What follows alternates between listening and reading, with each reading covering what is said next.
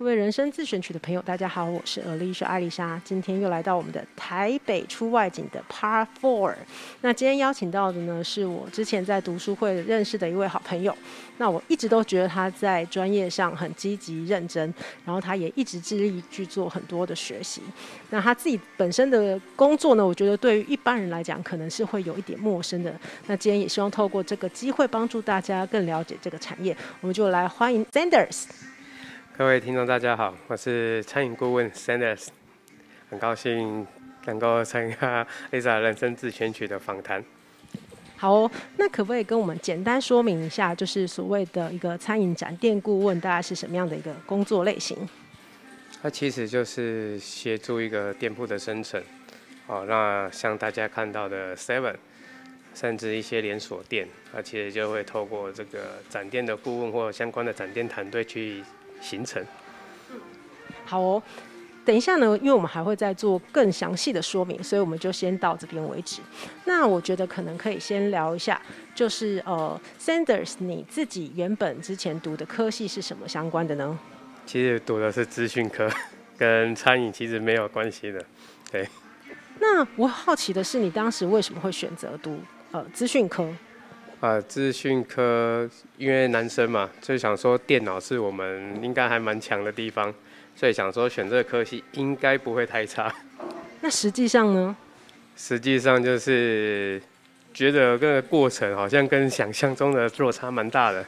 对，啊，其实我们学的叫城市语言，啊，有很多资讯的一些代码跟一些电脑它本身有的一些结构的硬体去怎么组装。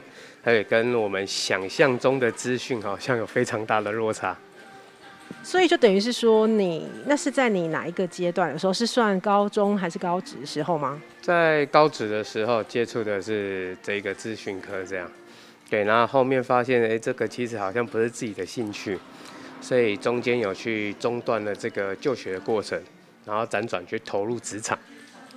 所以我知道，其实你算蛮早就真的开始所谓的攻读生涯。那时候你可能都还没满十八岁，可以跟我们聊一下，在那个时期你大概做过哪一些工作？呃，十八岁之前啊，大概做过了面包店，啊，那洗车场，啊，那也有做过球保球馆的球保，啊，牛肉面摊，这些都尝试过。在十八岁之前做过蛮多工作的。其实我蛮好奇的，就是因为说实话，在一般来讲啊，就是一个孩子，通常啊，可能就是会被要求说，就是认真念书。可是听起来就是你很早就投入就业市场，虽然说那是一个 PT 的性质，可是这个是出于你自己的一个意愿呢，还是说有其他的一些需要？啊，主要是受家庭影响蛮大。那其实家人都一直给一个观念，就是请早一点选择你要的方向。好，那中间有碰撞没关系，但最少你要能够说得出来你到底想要什么。那我其实选择的不是乖乖念书这条路，对，因为我的个性是比较活跃一点的，所以我喜欢一些勇于尝试，不是同年龄层应该要先面对的事情。对，因为我比较个人的风格会比较喜欢挑战一下，所以在高中这个就学过程中，发现说读书好像其实不是自己想要，也没有实际获得一些很实际的东西的时候，我会觉得说，嗯，是不是尽早出社会去了解一些社会面的面态，是不是会对自己的人生会有不一样的火花？哦，那我觉得你很成熟，因为等于说你在很早的时候就开始思考这些问题。因为说实话，到现在啊，有可能有一些大学毕业生，他都已经大学毕业了，他也许都还没有开始认真想这件事情。可是，就因为家人跟你说的那些就是话，请你早点思考人生，你就真的身体力行。那我觉得。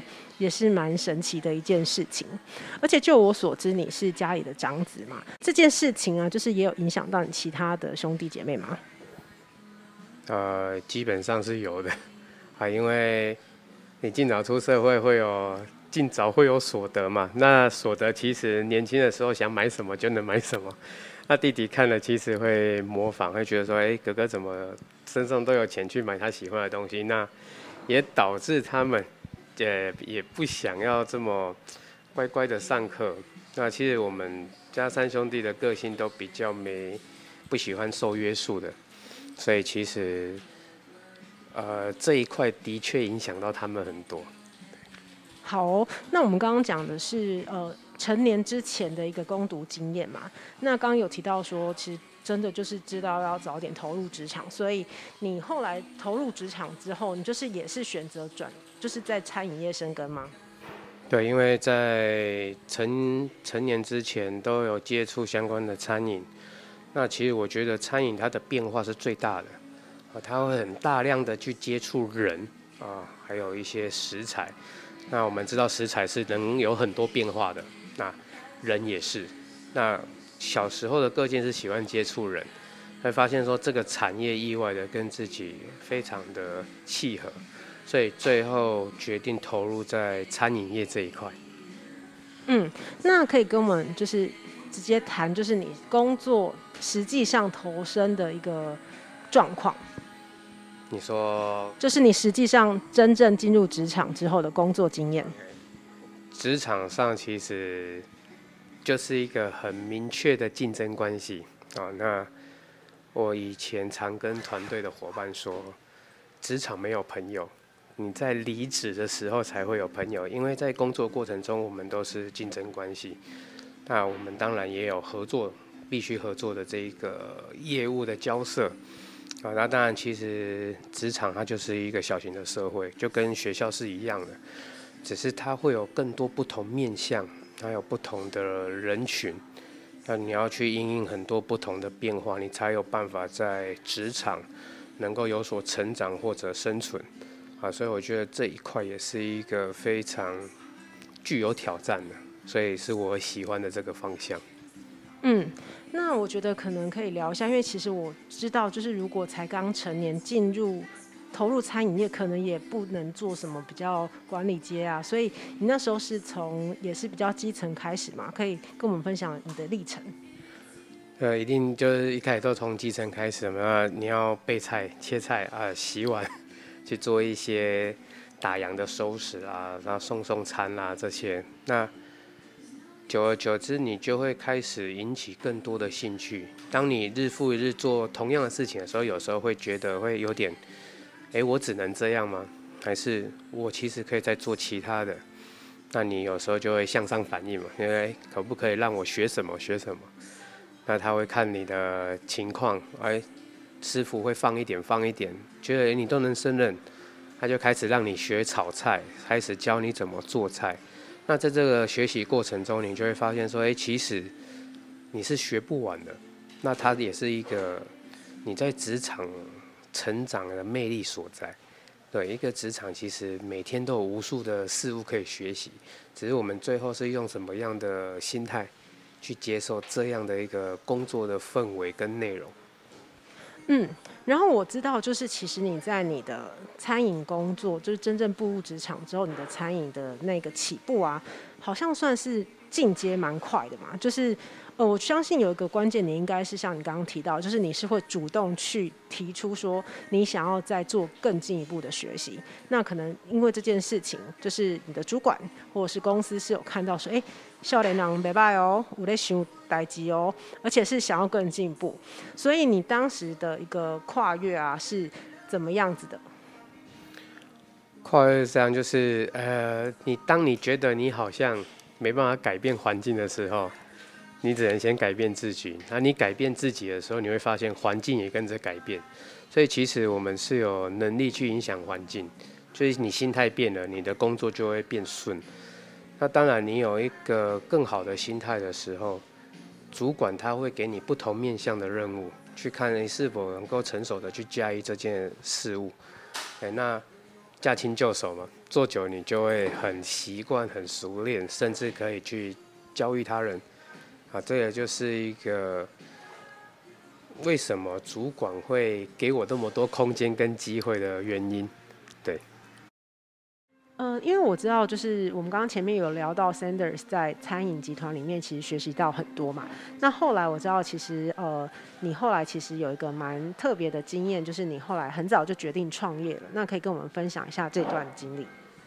啊，创业那时候是在二十二岁的时候。那其实会引出创业这个契机，其实在高中的时候就发生了。因为我后续去回顾我人生片段，我其实，在高中就负责担任起班上做团购的这一个 号召人哦。因为我们那个班高中的班都是男生，我们戴一样的眼镜，穿一样的名牌鞋，那就是从我这边发起。结果后面发现，说我从小时候就是很喜欢做生意的人，我喜欢呃赚钱的这个过程。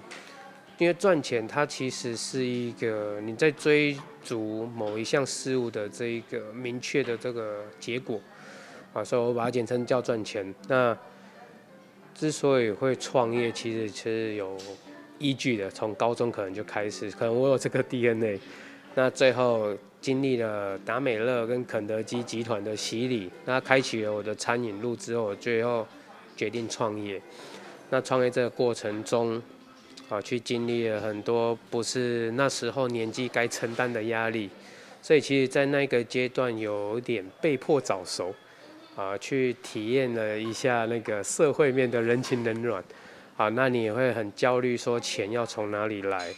你的生意好不好？你的人员怎么办？你要怎么让这个品牌持续的壮大？这那时候在二十二岁对我来说是一个很强大的考验，对，那。在开了两家店之后，你最后会发现说，你其实之前在职场所学的，并没办法支撑你的品牌走太久，所以最后又决定重新重回职场，把创业过程你发现自己不足的地方再做一次的精进，甚至一定要超越现在的这个你所需要的，因为市场是会改变。对，我希望。再重新投入这个职场去学习当初，嗯，没办法支撑自己走太远的这个遗珠之憾。那所以也会透过集团的很多的资源，啊，很多的一些任务来去审核跟考核，正视自己是不是有足够的这个 power 在投入创业的这个市场。嗯，对，但是我还是想要知道一些，就是因为刚刚讲的其实都是一些比较心态面的东西，可是最具体的就是你可能从比较基层的那个跨越，譬如说你可能职位的一个升迁啊，或什么之类的，可不可以直接用职位的这个部分？我觉得大家可能会更能够了解。诚如上述所讲，当你没办法改变环境的时候，你会想，那我应该要怎么去改变我想改变的？那比较快的方式是透过升迁。因为你有透过升迁之后，你会学习到不同面向的管理，你会用不同角度思维去面对你现在工作事务上不同面向的任务，你会有更大一点的视野去看每一件小事。对，那所以升迁对我来说是一个很重要的过程，因为它帮助我很快速的去解决我以前想不透的事情。我们总是会纳闷，主管为什么要要求我这样做？但达到当你达到了他的层次之后，你会发现看的角度不能用单点去看，我们点线面要去把它串起来。对，这就是升迁前跟升迁后这个很明显的落差。所以简单来讲，是你可能原本只是同仁，可是你后来是变成店长吗？还是你是变成直接变成管理阶吗？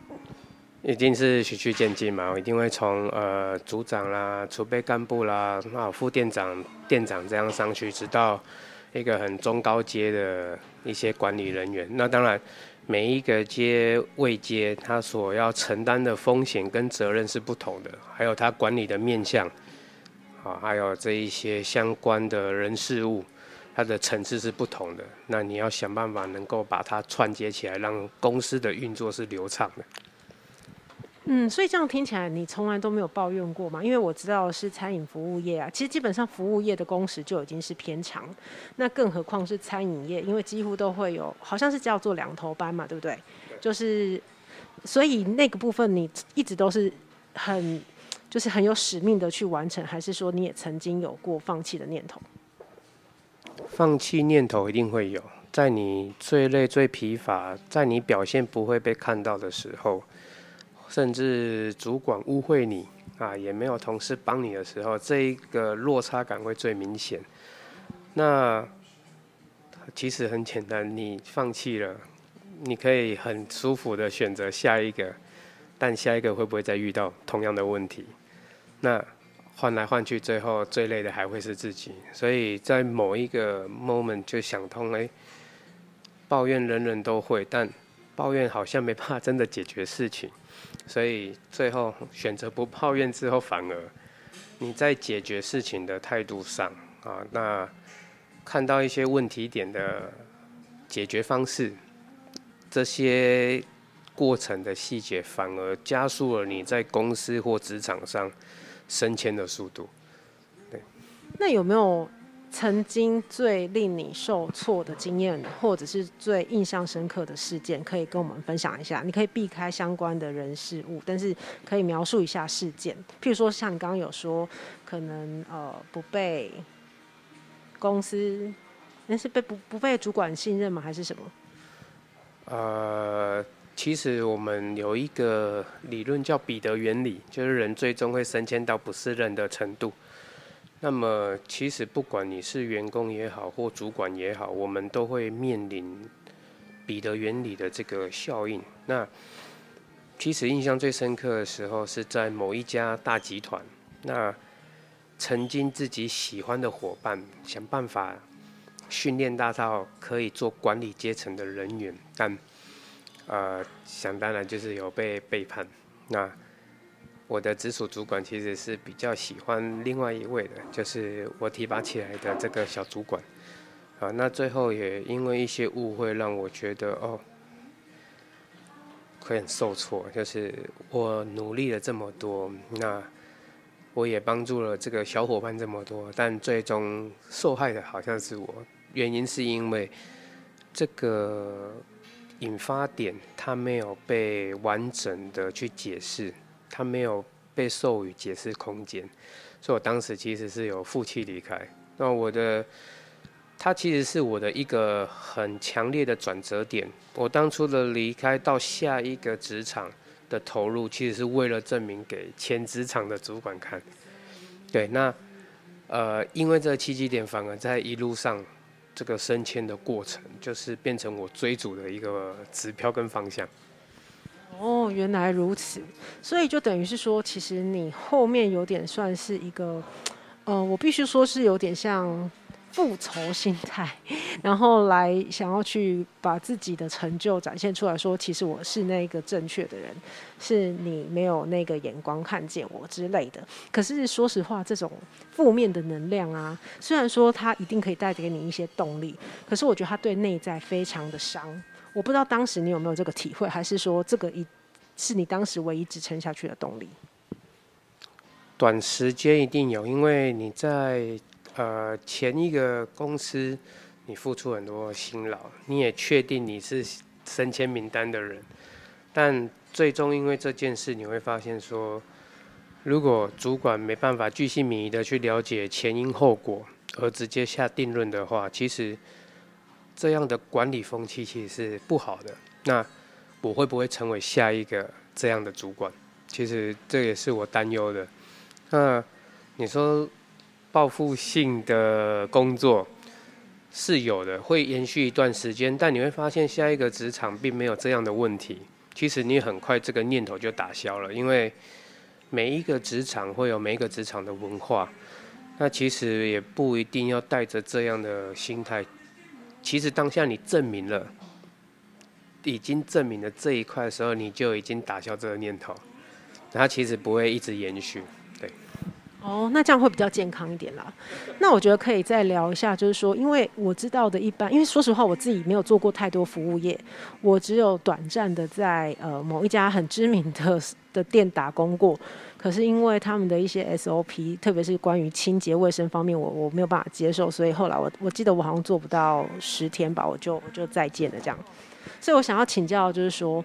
呃，一般我们可能看到就是可能就是还是一直都是在单纯店内的一些管理面比较多，譬如说他可能就是呃店里面的服务的服务人员，然后可能变成店长。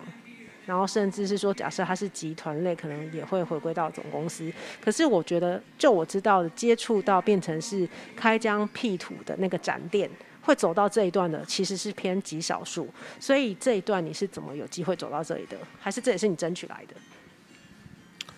呃，真算真的算争取来。呃，我必须说，你必须先在你的领域先敬业。敬业是指什么？工作公司要求你的。还有你自己想多给的，这个我们说的是这个个人的职能者的附加价值。当你愿意给的更多的时候，你被看见的机会会更大。那当然这是一个自我训练的过程。当然像阿拉夏说，展到从内部人员到帮公司展店，这是的确是极少数。但就是我觉得会终归一句，越努力会越幸运。不要去想太多。现在的比较多的年轻伙伴会去想，诶，我可以得到什么？但其实，呃，付出的这一块可能跟想得到的还没有成正比，所以会变成说有点好高骛远，有点取得的会跟理想中有落差。那其实我觉得心态上先调整，我们就一定会有机会。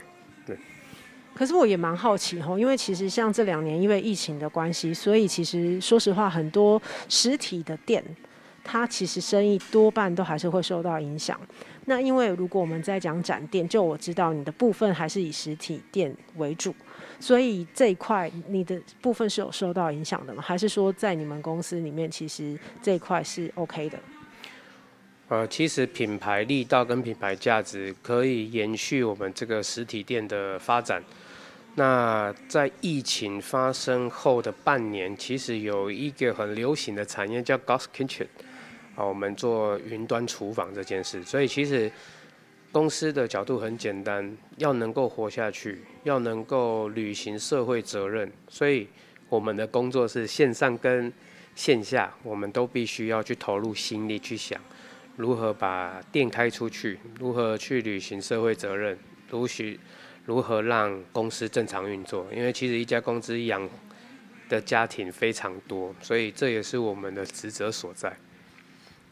好，但是我觉得这是我自己的观察了，我不知道是不是正确，可能可以请 Sanders 来解答一下。因为我觉得。餐饮啊，在去做所谓的店面店面的选择，当然我们很多都说 location location location 嘛，可是那个 location 的一个所谓的选择，它其实有一些面向，有没有什么？呃，因为我觉得它其实在其他的商品的店啊，或是其他类型的店，我觉得可能都有异曲同工之妙。不晓得说这个部分方不方便透露，就是有没有一些关键的选择点？关键选择点一定会看它便利性啊。它是不是开在捷运出口？它是不是在双向道？它是不是向阳面？啊，那它的人流如何？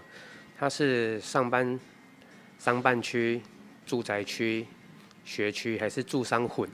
啊，这些会取决到每一个店铺它的生成规格。啊，那像疫情现在很盛行的情况下。所有的大型的连锁店都在做一个缩编的这个过程，像我们前阵子比较能够熟悉的，像麦当劳大量的把店铺收起来，那原因是因为在策略上做调整，就是外带这个模式盛行，加上外送平台它的崛起，那所以其实在课内的留客率没那么大了，我们也没有。必要用那么多的高成本的固定成本租金去养这一些平效做不起来的这个课课程，所以精巧店跟外带店反而是现在的趋势。对，所以很多现在市场上的大集团都在走这个目标的操作。了解，所以啊，我觉得其实以展店来讲啊，它其实就是在看一个眼光。你其实就是在帮你的集团做那个明亮的双眼，因为那个店的业绩其实就跟一开始它位在哪里有很大的关系嘛。那我觉得也许也可以为了帮助我们大家更了解，我们可以来说明一下，就是你做这个展店的协助啊，从前面的选点之后，你必须协助到哪一个阶段？譬如说，你可能会需要到，就我所知，你可能还有参与到呃关键的一些员工的训练。那是等到它开幕之后，你的任务就完成呢，还是说是怎么样去做一个节点？呃，主要我们会有一些开店前置，在选址有很多呃业界的秘方啊，我们去帮助我们如何正确评估的去选点，在我们确定这个地址可以之后，会去跟房东做洽谈，然后去做一些法律上的交涉。那确定之后，我们再来就进行装潢跟设备进场的这一些相关的配置，最后比较收尾的这个部分就是店铺落成后的验收，团队成员的训练。那我的工作比较偏展店完之后把团队训练起来，甚至你要把一位核心的店长训练起来，让这家店铺在没有你的情况下能够正常运作。那到店长他的考核完成了，他真的是一个合格的，可以去承加这家店营业额的负责人，我才我的工作才算告一段落。那我好奇的是，会不会有遇到就是那个关键的店长一直没有办法找到适合的人，然后训练不起来的状况，你就要一直顶着？呃，也有发生过。那其实我们的训练机制是有的。通常我们会给一段时间，那评估不行，我们其实会有给更想要有舞台的伙伴去尝试。对，所以其实这一块的问题并不大。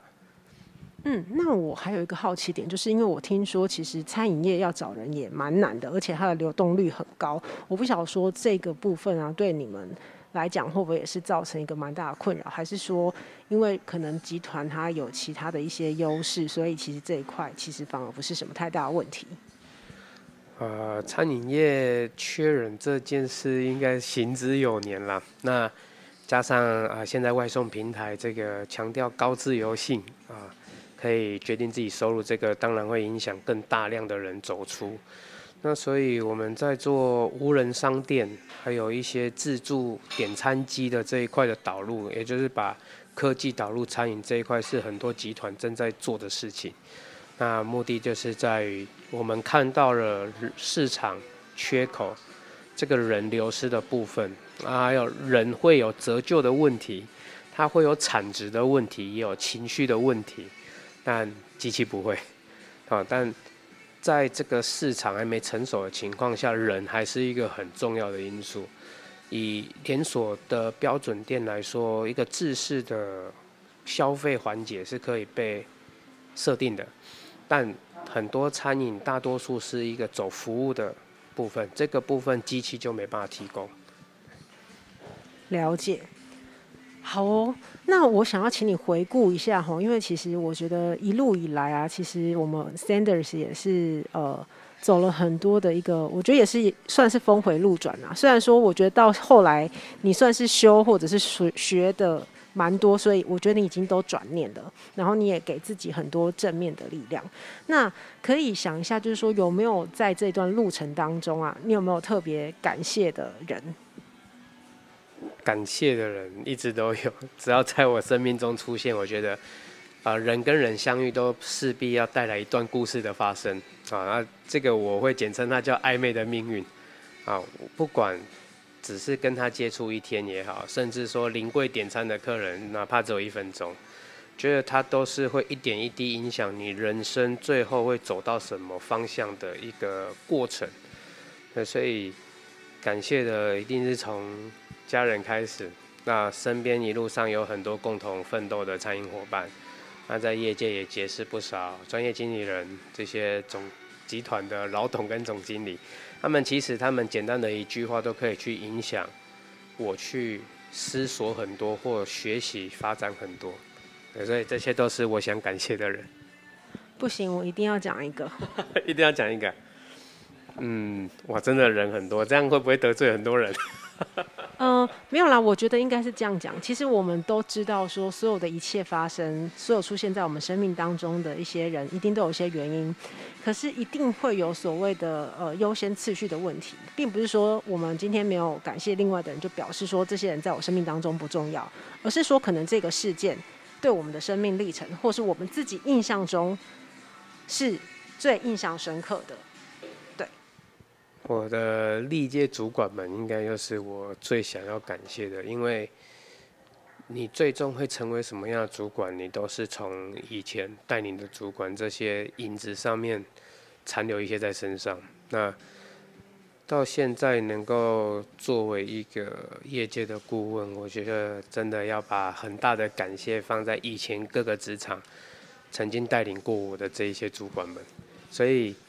呃，特别感谢谁吗？并没有，但这一些主管的确都是我这一个职场奋斗历程中很重要的一个转折的关键人物。好，那我相信大家一定也会很好奇，就是所谓的展店顾问啊，主要是针对自己的内部去做服务，还是说其实也有服务外部客户？呃，从内集团内部展店也有。那你在展店的过程，其实都会结交一些业界的人士。那其实他们会有这个相关的需求，他会依照你的战功啊，我们在集团会说战功，会看你的战功跟你的一些展店的技巧，啊，还有一个店铺在市面上的留存率的。这个部分去做参考，那他们有这个需求，当然就会来找我协助。那你其实是从内部做做做到变成外部，那又偏最后会变成一个专案管理师，就是专门到集团里面签一个特殊的专案的合同，那去协助一家公司它一个特殊的条件需求，然后去帮忙完成展店这样。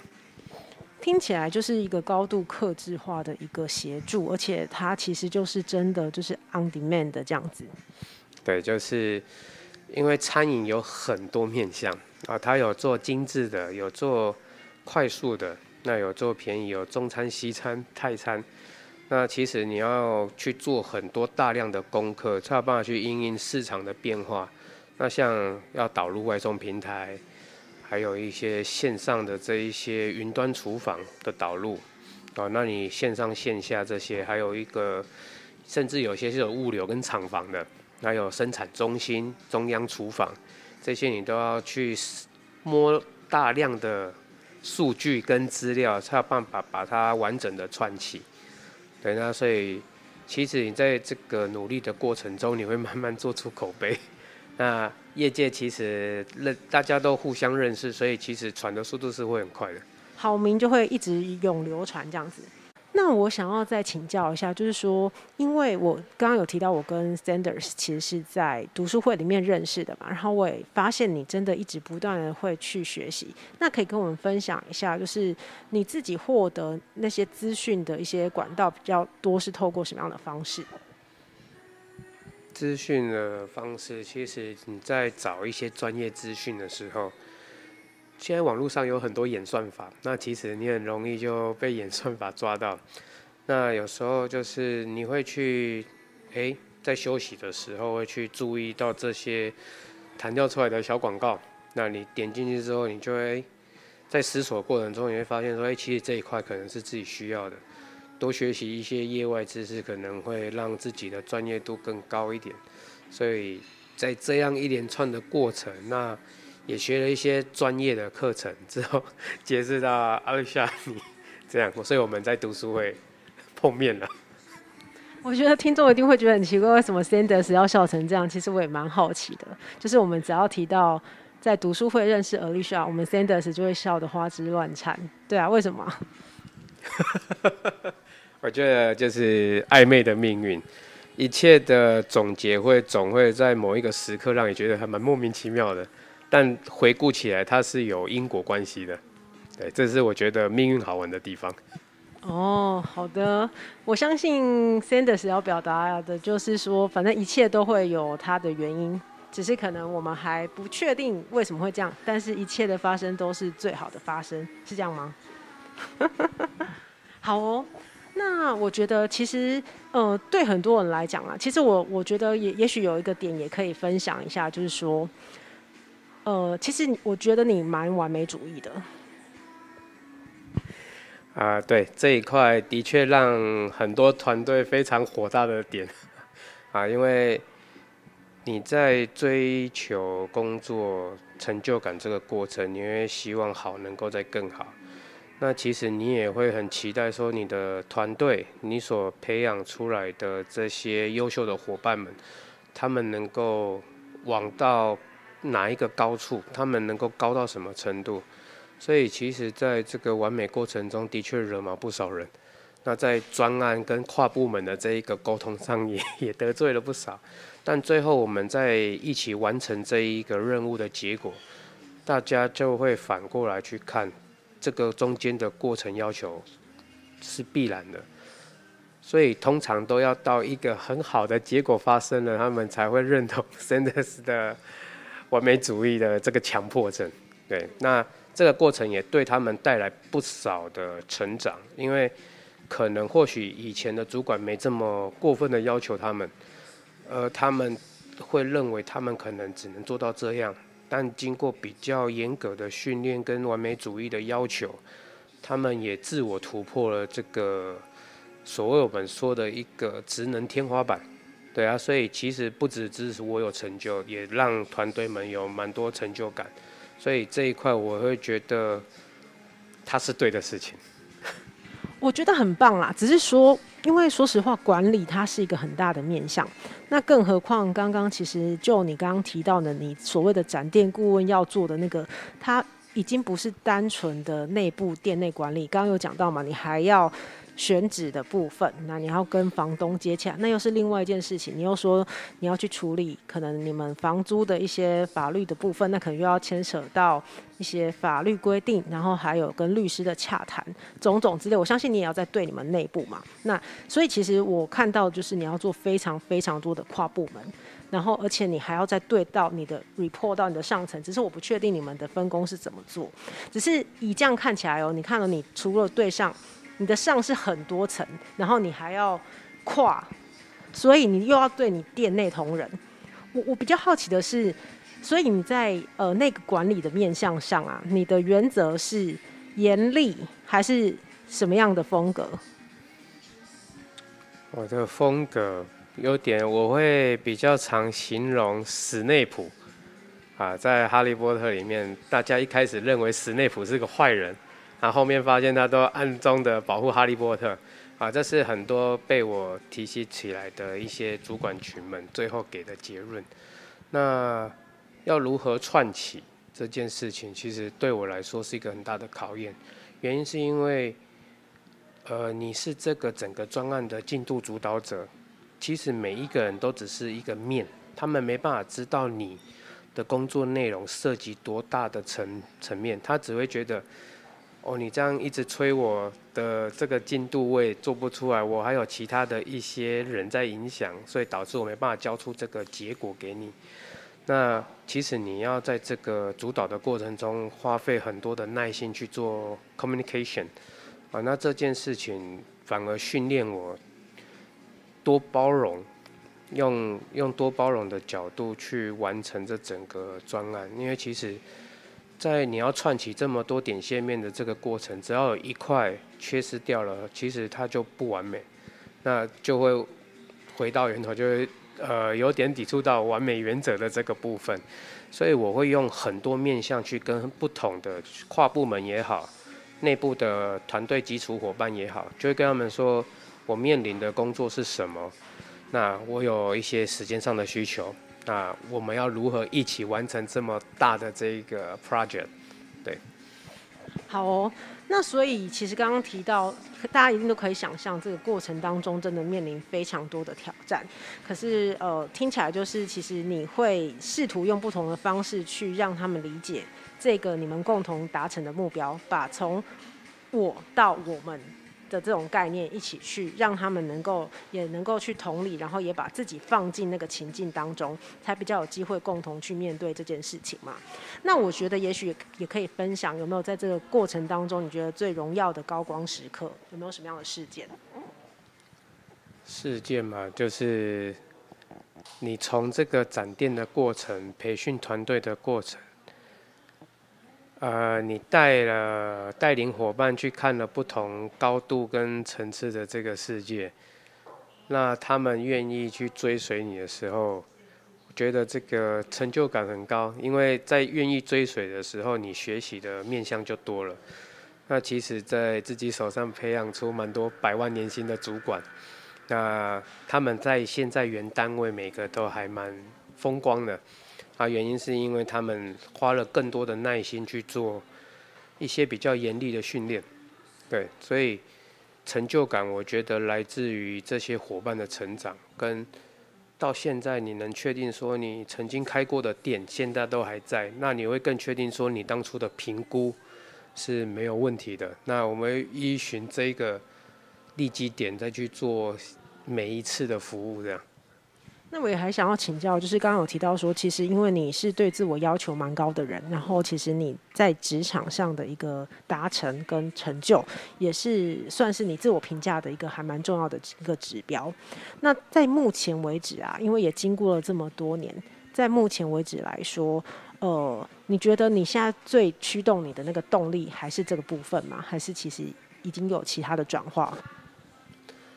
呃，在这个学习过程中，因为像刚刚我们有说我们在读书为人而想，那即使我在低潮的时候会特别喜欢看书，因为你已经知道抱怨没办法解决事情，而且其实抱怨可能会影响他人的情绪。那你其实有时候我会躲起来，在低潮的时候看书。那看着看着，你其实会从书去认识不同世界，跟甚至作家的角度，你会觉得这个世界很有趣。它其实没有你在低潮时想的这么糟糕。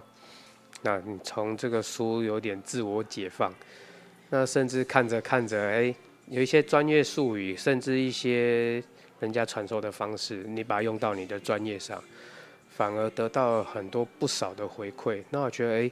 这件事是有趣的，那更胜于现在有写正在写书的这个念头产生，对，所以我觉得人生不断学习了。你在学习的过程，你就会遇到很多新的维度，那你就可以用不同的维度去跟很多伙伴去分享你看到了什么，啊，甚至一件事情它的解决方式甚至有十种，啊，让他们用不同的角度去尝试。那我觉得，以目前现阶段人生目标来说，呃，给人家舞台，甚至有需要的话，帮人家建立舞台，是一个我目前现阶段的课题，这也是我想做的事情。我觉得很棒哎，因为等于就是说，呃，在自己的面向上，其实你已经很知道就是要达成什么，然后你也希望说，呃，帮你的团队去打造那个呈现他们成绩的一个舞台。我觉得是一个很棒的愿景，可是我必须说很实际的问题，就是有时候就像你刚刚前面也曾经提到嘛，就是真心换绝情，或者是说我们有一个期望值，我们希望他能够达到这样。可是当然每个人有他的人生的一个状况，那所以呃有时候真的不见得能够照我们原本期望的这样子。所以当你现在面临这一切的时候，我觉得你应该都已经比较可以笑看这一切的发生了。是，就。后面想想，会每个人会有每个人的课题，他不一定其实要照你给的轨道走。那我相信每个人他都可以用他自我的意识去走出很好属于他的世界。就像当初没有主管制定我必须要走这样的路，但走着走着就变成顾问了。那我觉得，事后回想觉得蛮有趣的。就像我们刚刚前面有提到啊，暧昧的命运。